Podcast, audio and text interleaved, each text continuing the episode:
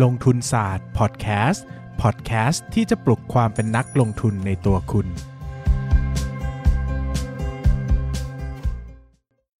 สวัสดีครับ ยินดีต้อนรับเข้าสู่รายการลงทุนศาสตร์พอดแคสต์รายการที่ชวนทุกคนมาพัฒนาความรู้ด้านการเงินและการลงทุนไปด้วยกันนะครับ ก็ในสถานการณ์แบบนี้นะครับ ก็ไม่มีอะไรอวยพรได้ ได้ดีมากขอให้คุณได้ฉีดวัคซีนเร็วๆนะครับ ก็ก็สำคัญอาจจะสำคัญกว่าตลาดหุ้นด้วยนะครับ ก็นะชีวิตเรานะครับ ก็ยากเย็นแสนเข็ญเหลือเกินกับการหาวัคซีนมาจิ้มที่แขนสักหนึ่งเข็มอะไรอย่างเงี้ยนะครับครับเออนะอย่าพูดมากนะครับ เดี๋ยวโดนโอเคด่าอีกโดนด่าบ่อยครับนะครับครับด่าปั้นดีกว่า เรามาคุยหุ้นกับายบ้านเออไม่ด่าโอ้โหแต่มาแล้วมาด่าหยาบกว่านี้ได้ไหมจะโดนเซ็นเซอร์ไหมอะพูดไม่ดิโดนไหนลองไม่โดนแนะนำตัวดิขี้เกียจแนะนำแล้วเบื่อ สวัสดีครับ ช่วงคุยหุ้นกับนายปั้นเงินนะครับ วันนี้ผมปั้นนายปั้นเงินจะมาชวนคุยกันกับหุ้น NCAP นะครับผมแคปอะ พูดเลยนะครับวันนี้นะคอารัรบมณ์ไม่ดีเพราะว่ามีปัญหาเรื่องวัคซีนอยู่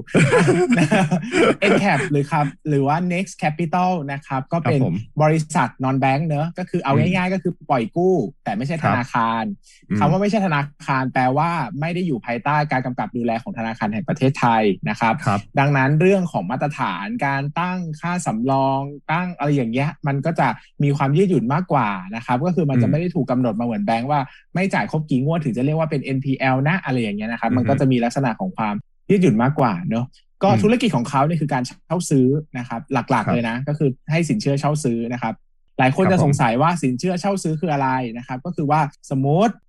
วันนี้คุณอยากได้รถใช่ไหมอือฮึแต่คุณน่ะ ไม่มีเงิน คุณก็ใช้บัตรเคไปรดิตที่นอนแบงก์บัตรเครดิตความจริงบัตรเครดิตก็รูดได้นะรถอะเออเออก็เออไปที่นอนแบงก์เนี่ยแล้ว ก็บอกว่าเอออยากซื้อรถเขาก็จะครับผมเช่าซื้อก็คือว่าเขาจะไปซื้อรถที่คุณจะต้องการเนี่ยมาก่อน แล้วก็มาให้คุณเช่าเช่าซื้อออฮึนั่นแหละ ก็คือว่าคุณก็ผ่อนกับเขาไปเรื่อยๆ เหมือนเป็นค่าเช่าเนอะพอครับจ่ายจนครบเมื่อไหร่ มันก็จะกลายเป็นของคุณนะครับครับแต่ระหว่างนั้นถ้าคุณยังผ่อนชำระไม่ครบ มันจะเป็นของบริษัทอยู่ไฟนะคแนรับนซ์แล้วอ่าเออมันก็คือเรียกว่าการเช่าซื้อนั่นเองนะครับ ก็ครับผมรายได้หลักของเขาเนี่ยก็มาจากดอกเบี้ยสัญญาเช่าซื้อเลยนะ เกือบแบบอือฮึรวมแล้วก็คือว่ามาจากสินเชื่อเช่าซื้อเนี่ยประมาณ9 90 เปอร์เซ็นตีกลมๆนะ แล้วก็จะมีพวกครับเป็นรายได้จากการให้เช่าซื้อก็คือพวกสินเชื่อประมาณ 70-80เปอร์เซ็นต์นะครับ แล้วก็ครับผมอีกประมาณ 10เปอร์เซ็นต์ก็จะเป็นพวกค่าธรรมเนียมและค่าบริการอื่นๆนะครับอือฮึคราวนี้เนี่ยการรับรู้รายได้ของเขาเนี่ยก็จะรับรู้รายได้มาจากดอกเบี้ยจากสัญญาเช่าซื้อนะครับ แต่ละรอบบัญชีนะครับ ที่มีลักษณะการสะท้อนอัตราดอกเบี้ยที่แท้จริง effective interest rate นะครับครับผมแต่คราวนี้ว่าถ้า ลูกค้าคนไหน ลูกหนี้คนไหนค้างชำระค่างวดติดต่อกันเกินกว่า 3 งวดนะครับ ก็ให้นอือฮึำเอ่อเป็นหยุดรับรู้รายได้นะครับ ก็เตรียมตัวที่จะเข้าไปสู่พวกหนี้สงสัยจะศูนย์นะครับอ่าก็สังเกตว่าตรงเนี้ยมันจะเป็นจุดที่แตกต่างกับหุ้นแบงก์เนอะเพราะหุ้นแบงก์เนี่ยเขากำหนดว่าลูกค้าเนี่ยได้แค่เดือนเว้นเดือนอะไรเงี้ยนะครับ ถ้างดชำระติดต่อกันสองเดือนเนี่ยก็จะกลายเป็นที่สงสัยจะศูนย์เลย ก็คือต้องหยุดรับรู้รายได้เนอะอืมดังนั้นเนี่ยจะเข้มอันนี้กว่า จะเข้มกว่า แล้วก็อืมเป็นเรื่องของทางแต่ละบริษัทเลยนะ ที่จะตั้งอันนี้ขึ้นมานะครับ ดังนั้นใครจะดูกลุ่มนอนแบงค์นะครับ ก็คงจะต้องไปดูด้วยว่าเขามีการตั้งไอ้ตัวเลขสำรองสำรองเนี่ยมันเข้มงวดแค่ไหนนะครับ บางทีงบอาจจะดีเพราะว่าสำรองไม่เข้มงวดก็ได้นะครับครับอะคราวนี้นะครับ ลักษณะนะครับก็บริษัทนะครับ NCAP นะขอเรียกว่า NCAP นะครับ ไม่รู้จริงๆอือฮึก็ต้องเรียกว่าอะไรนะครับ NCAP เนี่ยก็ให้บริการเช่า สินเชื่อเช่าซื้อรถจักรยานยนต์เป็นหลักนะครับ ก็ประมาณเกือบร้อยเปอร์เซ็นเลยนะครับ ก็คือเกือบเป็นร้อยเปอร์เซ็นต์คือทั้งหมดเลยเออพูดเออประมาณง่าย99.61%ก็คือเป็นรถจักรยานยนต์หมดเลยนะครับ ก็ไม่ได้ครับผมเน้น ก็ไม่ได้เน้นมันคือมันแล้วแต่บริษัทเนอะบางบริษัทก็จะเน้นอืมรถกระบะนะ บางบริษัทก็จะเน้นรถยนต์แบบส่วนบุคคลอะไรอย่างเงี้ยนะครับครับแต่ตัวของ NCAP เนี่ยเน้น รถมอเตอร์ไซค์นะพูดมอไซง่ายค์เลยๆนะติ๊กครับเก็ตไซส์เล็ก ๆ เลยเออมอเตอร์ไซค์เนี่ยก็มีตั้งแต่ small bike นะครับ ก็อ่าฮะราคาประมาณ 30,000ถึง60,000นะครับอ่าแล้วก็มี top small bike นะครับ80,000ครัถึบงผม1แสนนะครับอืม big bike นะครับ big bike เนี่ยก็จะประมาณ1นึ่งแสนบาทขึ้นไปนะครับนะอืมก็จะแล้วแต่ภาพถึงร้านก็มีนะ ถึงร้านก็มีบิ๊กไบเออ แต่คุณขับบิ๊กไบค์เท่นะ อันนี้ถ้าพูดอันนี้ขอนอกเรื่องแบบ พูดจริงๆเนี่ยอยากขับเออบิ๊กไบค์มากเลยเว้ยเพราะว่ารู้สึกว่าคนขับบิ๊กไบค์แม่งโคตรเท่เลยว่ะนะครับครับไม่ว่าเราจะตัวใหญ่แค่ไหนถ้าเราอยู่บนบิ๊กไบค์เราก็ดูตัวเล็กเสมโคอตรนะเท่ครับใช่ครับ แต่หนึ่งคือกูขับมอเตอร์ไซค์ไม่เป็นครับข้อแรกข้อที่สองคือรู้สึกว่าตัวเองอะโง่เกินกว่าจะขับมอเตอร์ไซค์ได้เพราะต้องตายแน่ๆเลยอะเข้าใจปะคืออยู่ในรถยนต์อะเราก็แบบเออโดนชงโดนชนมันก็ยังมีอะไรกันกันเรานิดนึงใช่ปะอืมอืมอืมแต่บิ๊กไบค์อะหรือว่ามอไซค์อะมันคือตัวเรากับ โลหะภายนอกเลยนะอะไรเงี้ยเนื้อเขาเรียกว่าเนื้อเนื้อเนื้อหุ้มเหล็กปะที่เนื้อหุ้มเหล็กส่วนใญ่ก็จะพูคิดว่าไม่ก็คือไม่น่ารอดก็เลยยับยับยั้งความคิดไปเนอะนะครับ กลับมาที่เนื้อหาต่อนะครับอ่าสำหรับรถยนต์ใหม่นะครับ ไม่ใช่รถยนต์ใหม่รถจักรยานยนต์ใหม่อืมนะครับเขาก็จะให้เวลาเช่าซื้อประมาณ12ถึง48 เดือนก็คือ1ถึง4ปีเนาะนะครับอืมหลักๆเนี่ยผู้เช่าซื้อเนี่ยก็ลูกค้าสามารถติดต่อขอสินเชื่อจากพันธมิตร dealer ได้เลยนะครับ คืออืมปกติตัวแทนจำหน่ายรถคือรถยนต์เนี่ยเวลาผลิตมาจากโรงงานเนี่ยเขาไม่ได้จำหน่ายเอง เขาก็จะครับมี dealer จำหน่ายอีกทีนึงอ่าซึ่งใช่ดีลเลอร์เนี่ยเขาก็จะมีหน้าที่หนึ่งในการจัดหาสินเชื่อพวกเนี้ยให้ลูกค้าสามารถปิดธุรกรรมได้นะครับครับตัว n c a p เนี่ยเขาก็จะไปมีพันธมิตรอยู่ทั่ว ๆ ไปเลยว่ามโอเค คุณติดต่อกับเรานะนู่นนี่นั่น ซึ่งอันเนี้ยก็แล้วแต่แต่ละบริษัทเนอะที่จะหาว่าพันธมิตรได้มากน้อยอย่างไรนะครับ n c a p ก็มีอยู่ 600 กว่ารายทั่วประเทศนะครับอือฮึอันนี้คือกลุ่มแรกเนาะกลุ่มที่2เนี่ยเป็นกลุ่ม second hand นะครับเป็นความรักครับมือสองนะครับก็คือพวกจักรยานยนต์มือสองนะครับรถเอ่อมอเตอร์ไซค์มือสองนะครับ ก็ฮะลักษณะก็ความจริงก็คล้ายกันนะครับ ก็คือว่าในกรณีที่ลูกค้าจะไปซื้อเนอะหรือว่าไปประมูลได้หรือไปอะไรได้ก็ตามนะครับ ที่เป็นมือสองเนี่ยแล้วต้องการก็สามารถติดต่อบริษัทได้นะครับ จะผ่านดีลเลอครัร์บไหมหรือจะ ยังไงก็แล้วแต่เนี่ยนะครับ ก็คล้ายๆกันนะครับ เพียงแต่อือฮึเวลาการผ่อนเนี่ยจะอยู่ที่ประมาณ 18ถึง36 เดือนนะครับอืมก็จะช่วงเวลาสั้นกว่ามันจะสั้นมาหน่อยหนึ่งปีนะคหรันึ่บงแล้ปวระมาก็ณปีหนึ่งเออนะครับ แล้วก็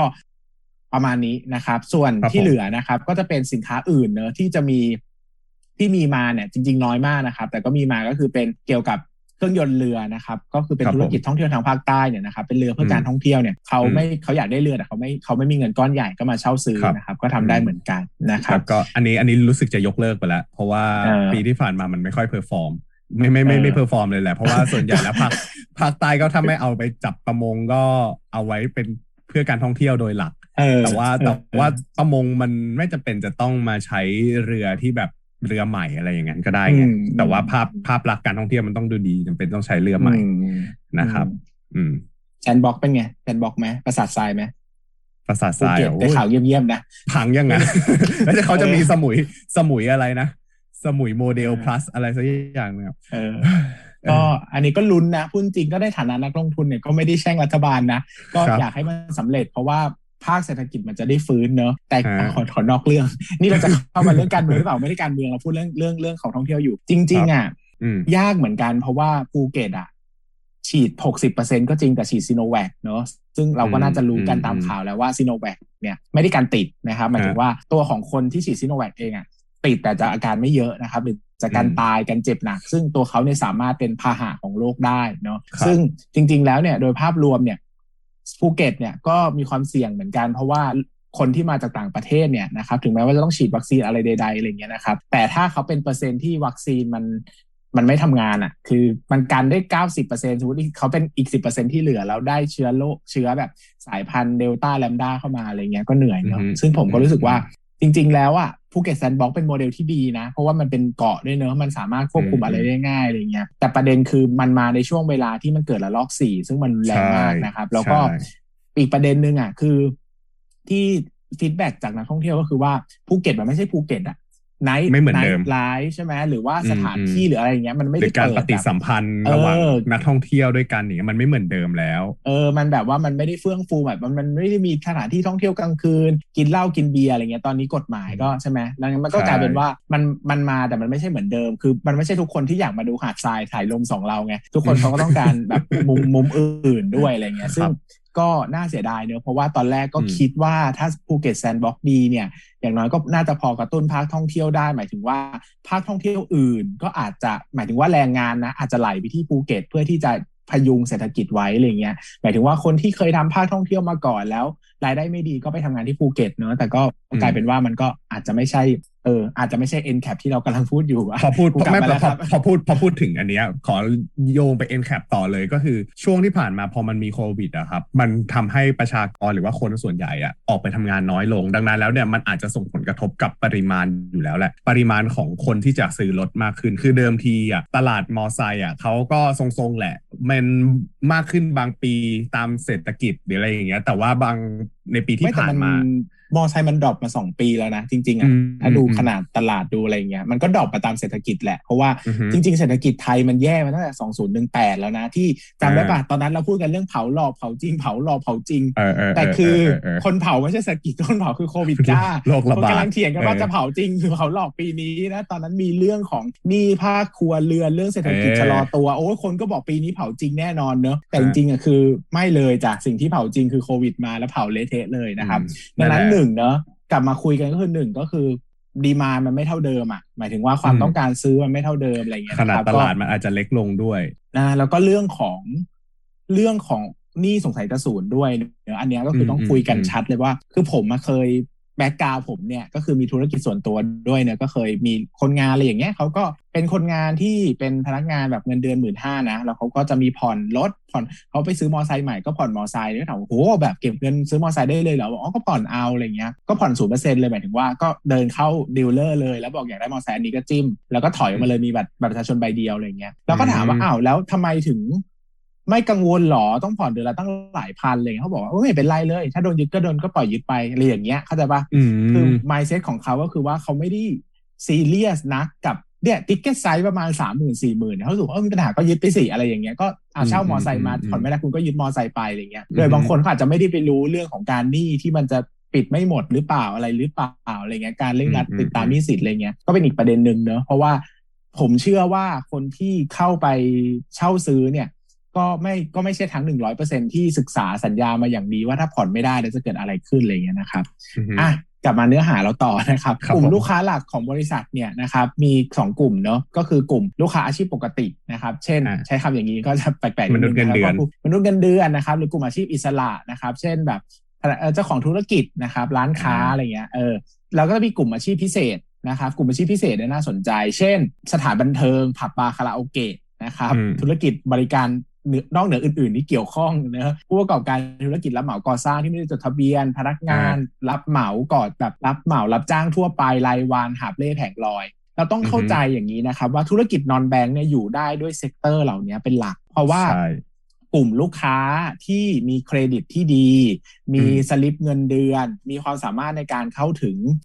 ดอกเอ่อหนี้ที่ดอกเบี้ยต่ำสินเชื่อนะครับคือแบงค์เนี่ยเออสินครับเชื่อครับผมเนี่ย เขาถ้าเป็นแบงค์เนี่ยเขาจะมีดอกเบี้ยที่ต่ำกว่าเนอะแต่เขาต้องการความมั่นคงมากกว่า เช่นต้องมีนู่นนี่นั่นอะไรเงี้ยมีสลิปเงินเดือนมีอะไรมากมายนะครับ แต่ถ้าครับเป็นกลุ่มที่ไม่มีสลิปเงินเดือนนะยกตัวอย่างง่ายๆเช่นรับจ้างทั่วไปอย่างเงี้ยก็เขาก็จะมาจบที่นอนแบงค์เป็นหลักก็คือต้องยอมจ่ายดอกเบี้ยสูงกว่า เพื่อแลกมาซึ่ง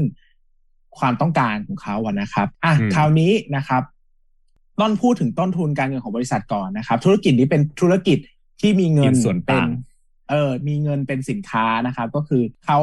ให้ลูกค้ายืมเงิน ดังนั้นเนี่ยเขาก็ต้องหาเงินมาให้ลูกค้ายืมนะครับ หลักๆเนี่ยครับเขาก็จะมีการกู้มาจากกู้มาอืมจากสถาบันทางการเงินนะครับ แล้วก็อืมจะมีบางส่วนที่กู้มาจากผู้ถือหุ้นใหญ่ด้วยนะครับ แต่คก็รับไม่ใช่กลุ่มหลักนะครับอือฮึอะคราวนี้สภาพการแข่งขันในธุรกิจนะครับ ก็จะมีตั้งแต่กลุ่มที่เป็นธนาคารพาณิชย์ และในเครือธนาคารพาณิชย์นะครับ Bank and Bank Subsidiary นะครับครับ แล้วก็มีกลุ่มที่เป็น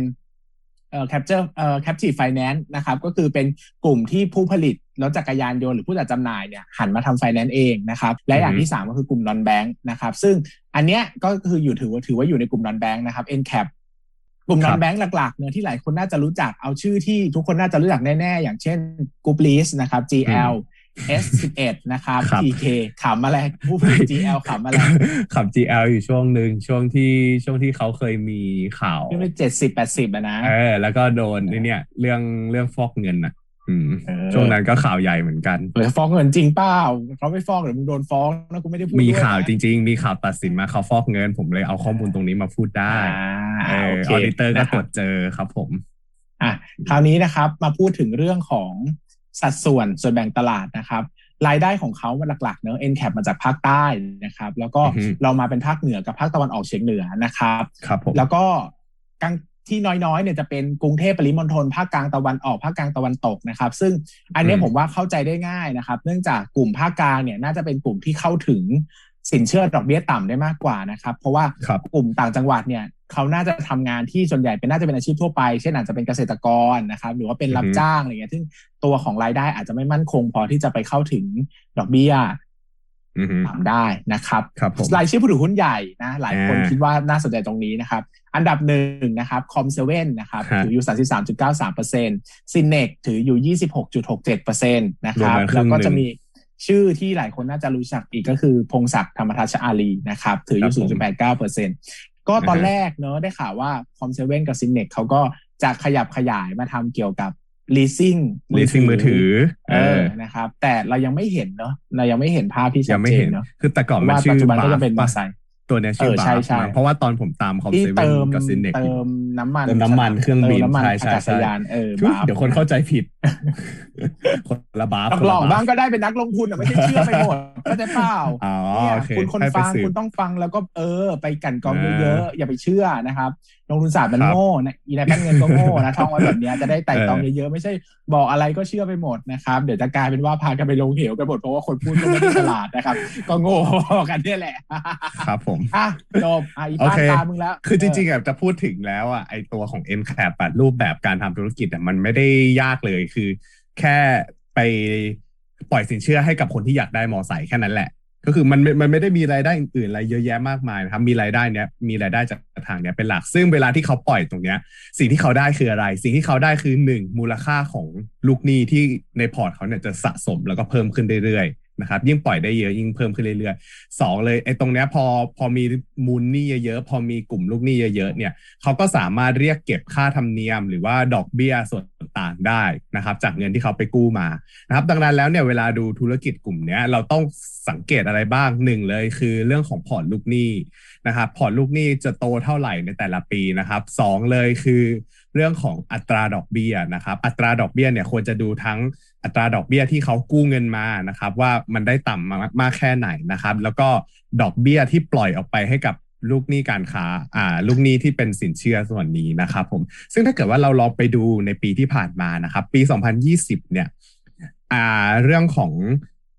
NIM อะผมผมผมจะพูดว่า NIM แล้วกัน Net Interest Margin นะครับ มันมีส่วนต่างนะครับ อยู่ที่ประมาณ 19.62%นะครับ ซึ่งดรอปลงจากปี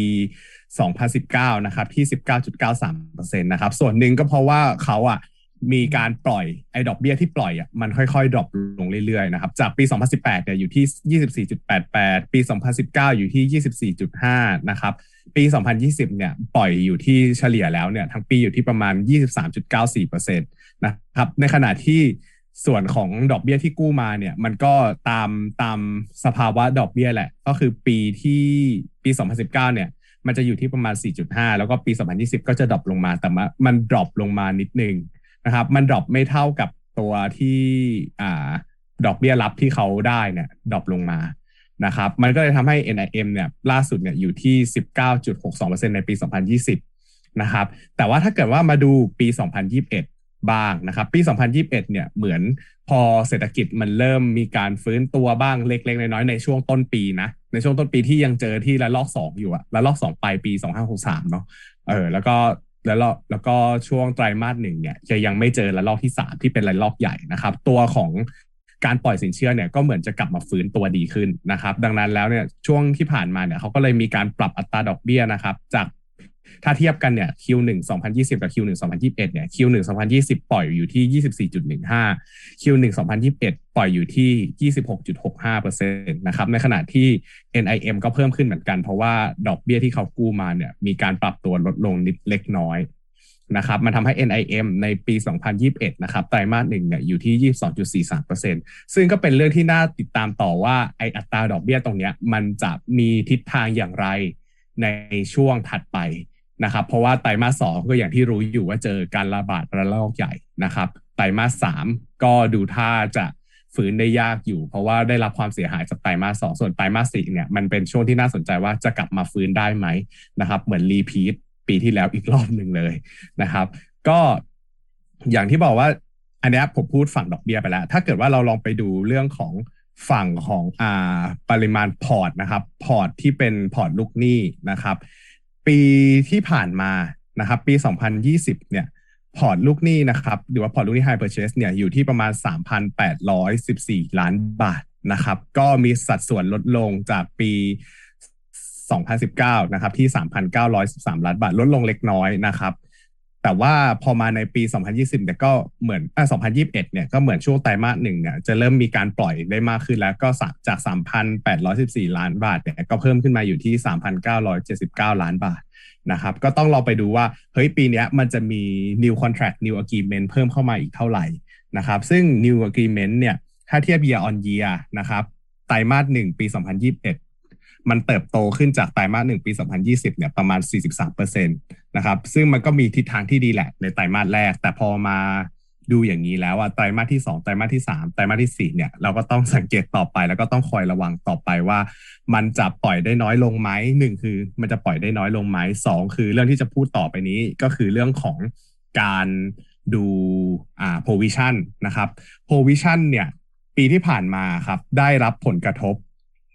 ได้รับผลกระทบจากาการมี TFRS หมายเลข 9 มาปรับใช้นะครับทำให้วิธีปกติเนี่ยการคิด NPL กับการคิดกับการตั้งสำรองของธุรกิจเนี่ยมันอาจจะใช้เป็น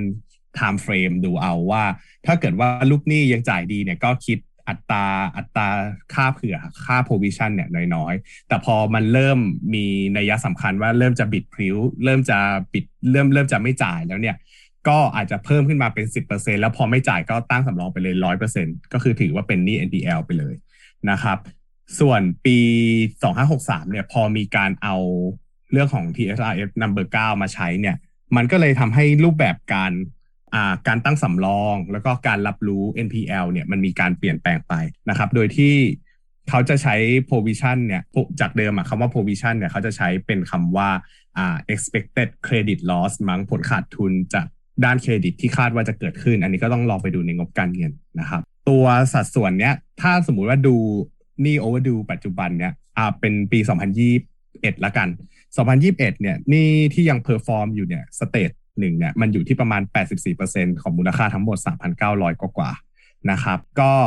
ยังถือว่ายังโอเคอยู่ส่วน stage ที่สองอะ stage ที่ stage ที่หนึ่งที่เริ่มมี overdue แล้วเนี่ยก็อยู่ที่ประมาณ 6.5%นะครับส่วนหนี้ที่น่ากังวลคือ stage สองกับ stage สามคือ stage สามอะจะนับเป็น non performing นะครับจะนับเป็น NPL แล้วสเตทที่2เนี่ยจะเป็น under performing นะครับก็อาจจะต้องมีการระมัดระวัง ดังนั้นแล้วเวลาเราดูก็ต้องดู 2 ส่วนนี้เป็นหลักด้วยว่าเฮ้ยในอนาคตมันมันจะเพิ่มสัดส่วนหรือเปล่า คือปีที่ผ่านมาปี 2020เนี่ยไอตัวของ NPL เนี่ยอยู่ที่ประมาณ 1.69%นะครับ ส่วนปี 2021 ไตรมาสหนึ่งเนี่ยอยู่ที่ประมาณ 1.63%น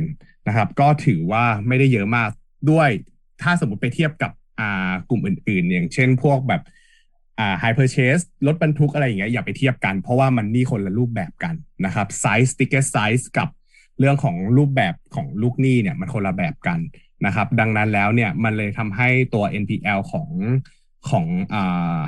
high purchase ที่เป็นมอไซค์เนี่ยมันเลยดูน้อยนะครับ เอาง่ายๆลองดู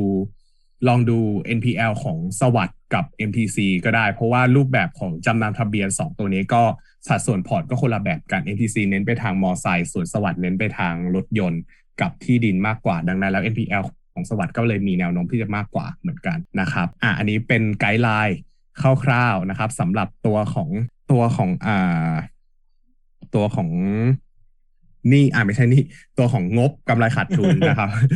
เบอร์หมดเลย เพราะว่าตัวเลขมันเยอะไงเวลาเวลาที่เราดูไอ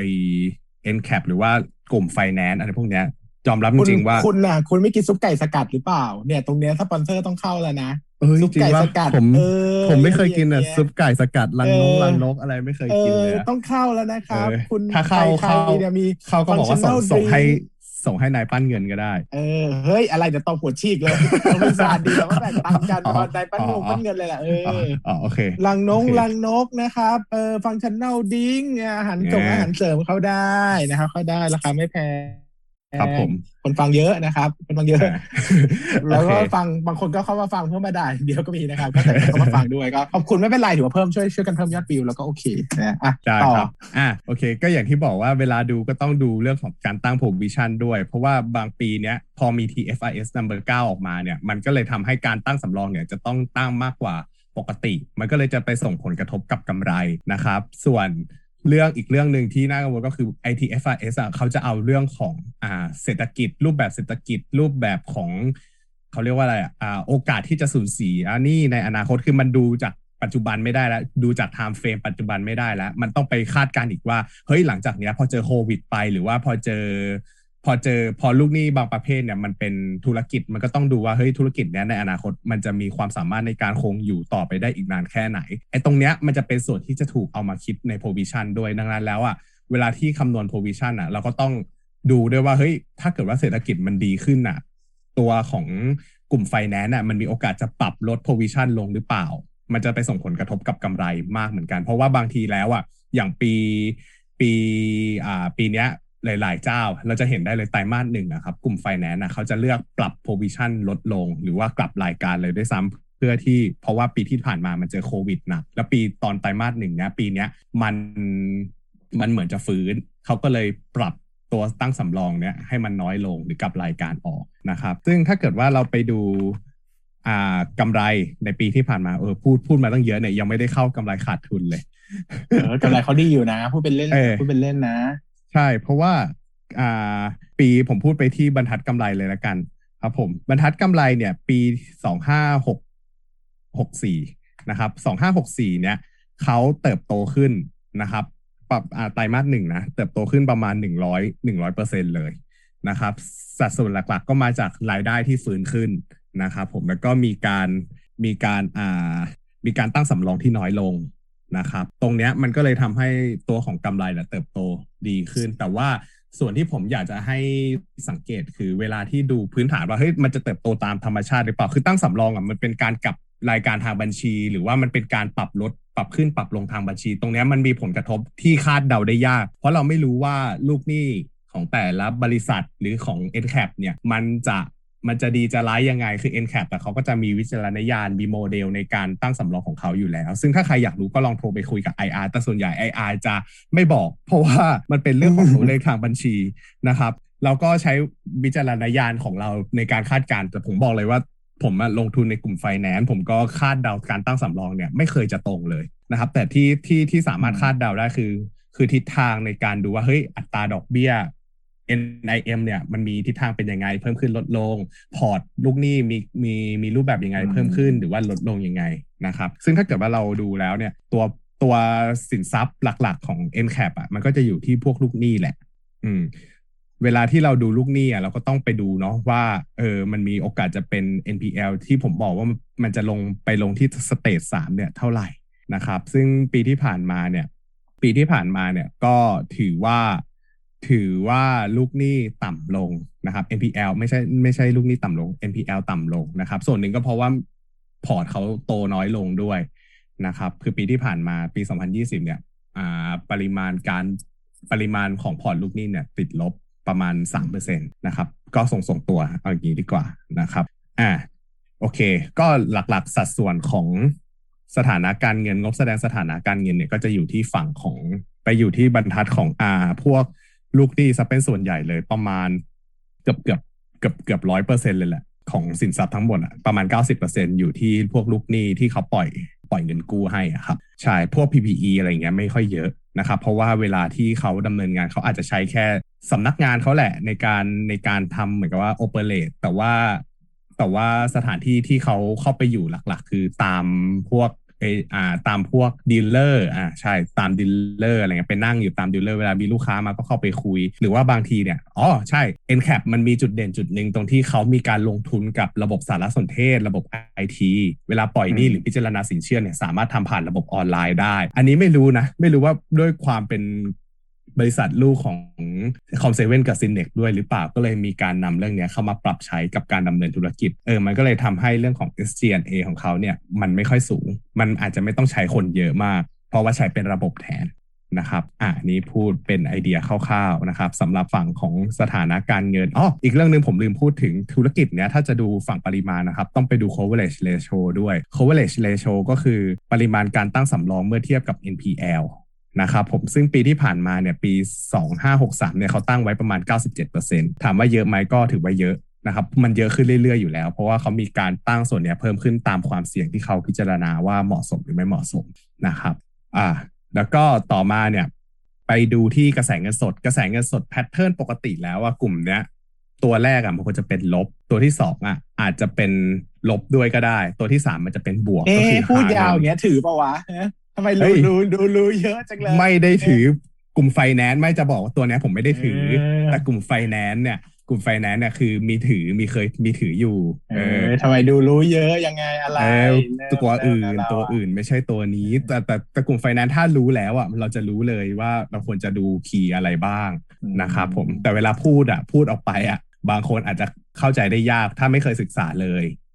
นะครับ แต่ว่าถ้าถ้าลองศึกษาแล้วผมว่า ใช้เวลาแป๊บหนึ่งอะลองศึกษาดูไม่ไม่น่ายากนะครับ ก็เงิน pattern pattern ของ cash flow ในปีที่ผ่านมา มันค่อนข้างจะแปลกไปแปลกตาไปนิดนึง ตรงที่อ่ากระแสเงินสดจากการดำเนินงานของ NCAP ปี 2563 เนี่ยมันเป็นบวกนะครับสาเหตุที่เขาบอกว่าก็คือเพราะว่าบริษัทเนี่ยได้รับเงินได้รับชำระเงินจากลูกหนี้ตามสัญญาเช่าเยอะ แล้วก็ไม่ได้มีการปล่อยออกไปเยอะ ดังนั้นตรงเนี้ยมันก็เลยเป็นตัวเลขบวก แต่ว่าถ้าเกิดว่าปีไหนที่บริษัท Finance หรือว่า NCAP เนี่ยเน้นการปล่อยสินเชื่อตรงเนี้ยมันควรจะเป็นลบนะครับคือจริงๆอะเราอยากให้เป็นลบแหละ เพราะว่าอยากจะเห็นพอร์ตโตขึ้นเรื่อยๆ แต่มันก็ควรจะพิจารณาด้วยว่าแต่ละปีอะมันควรจะปล่อยไหมเออถ้าสมมุติว่ามันไม่ควรจะปล่อยแต่กลับมาบริหารคุมคุณภาพหนี้ให้ดีอะเอออันเนี้ยอาจจะสำคัญกว่า เพราะว่าถ้ามัวแต่เร่งปล่อยอะเอาจริงๆ บริษัทกลุ่มเนี้ยบริษัทไฟแนนซ์อะเราสามารถดูเลย แล้วก็รู้สึกว่าเฮ้ยมันจะปล่อยอะปล่อยเท่าไหร่ก็ได้ ถูกไหมเพราะว่ามันมีความต้องการอยู่แล้วดีมานมันมีอยู่แล้ว แต่สำคัญคือคุณปล่อยอะคุณควบคุมคุณภาพนี้ได้หรือเปล่า ให้อยู่ในระดับธรรมชาติของคุณเออเพราะว่าส่วนใหญ่ถ้าเกิดว่าปล่อยออกมาเยอะๆเนี่ย มันมีโอกาสสูงเหมือนกันว่านี่จะโตนี่ NPL จะโตตาม แล้วมันก็จะคุมได้ยากดังนั้นแล้วอะหลายบริษัทในช่วงโควิดที่ผ่านมาจะไม่ได้เน้นปล่อยพอร์ตลูกนี้ให้โตมากขึ้น แต่ว่าจะเน้นคุมคุณภาพให้มันอยู่ในระดับที่คิดว่ามันโอเคนะครับประมาณนี้และการสำหรับฝั่งปริมาณเยอะเลย อืม อะ ก็ครับ จริงๆแล้วต้องอธิบายเนอะว่าพวกสินเชื่อพวกเนี้ย ฝั่งคุณภาพอะ เข้าใจง่ายมากเลยนะ ไม่ยากเลยอะไรเงี้ยอืมแต่ปริมาณว่าจะโตเท่าไหร่นี่จะเป็นยังไงสำรองอย่างไรเนี่ย ยากนะครับ ก็ฝากไว้ว่าถ้าใครสนใจนะ ก็ลองศึกษาดูนะครับ แล้วก็ถ้าศึกษาจนลงทุนได้นะ ผมก็เชื่อว่ามันจะเปิดเขาเรียกว่าอะไร เปิด เปิดโลกเปิทัศน์ขอบความเขาเรียกว่าอะไรเปิดแบบอ๋อ circle of competence อะเออใช่ใช่ขอบเขตของความใช่เชี่ยวชาญให้กว้างขอบเขตความเชี่ยวชาญขึ้นเออแล้วเราก็อืมจะได้รู้จักหุ้นกลุ่มใหม่ๆนะครับ ก็ลองฝากไว้นะครับ ผมเองก็ challenge นะแบบอย่างบอกเลยว่าอย่างอาทิตย์ที่แล้วที่เราคุยกันเรื่องโลจิสติกอาทิตย์นี้เราคุยกันเรื่องการเงินเนี่ยผมก็ไม่ได้มีความรู้นะครับ แต่พอมาอ่านจริงๆ เราก็เออได้รู้เยอะขึ้นเข้าใจเยอะขึ้นนะก็อาจจะเป็นไอเดียในการลงทุนในอนาคตต่อไปนะครับ ก็หวังว่าคนคนฟังก็อาจจะได้ไอเดียกันไปบ้างนะครับสำหรับวันนี้ขอบ คุณทุกคนมากครับ สวัสดีครับ ขอบคุณครับ อย่าลืมกดติดตามลงทุนศาสตร์ในช่องทาง podcast player ที่คุณใช้ แล้วกลับมาปลุกความเป็นนักลงทุนกันใหม่ในลงทุนศาสตร์พอดแคสต์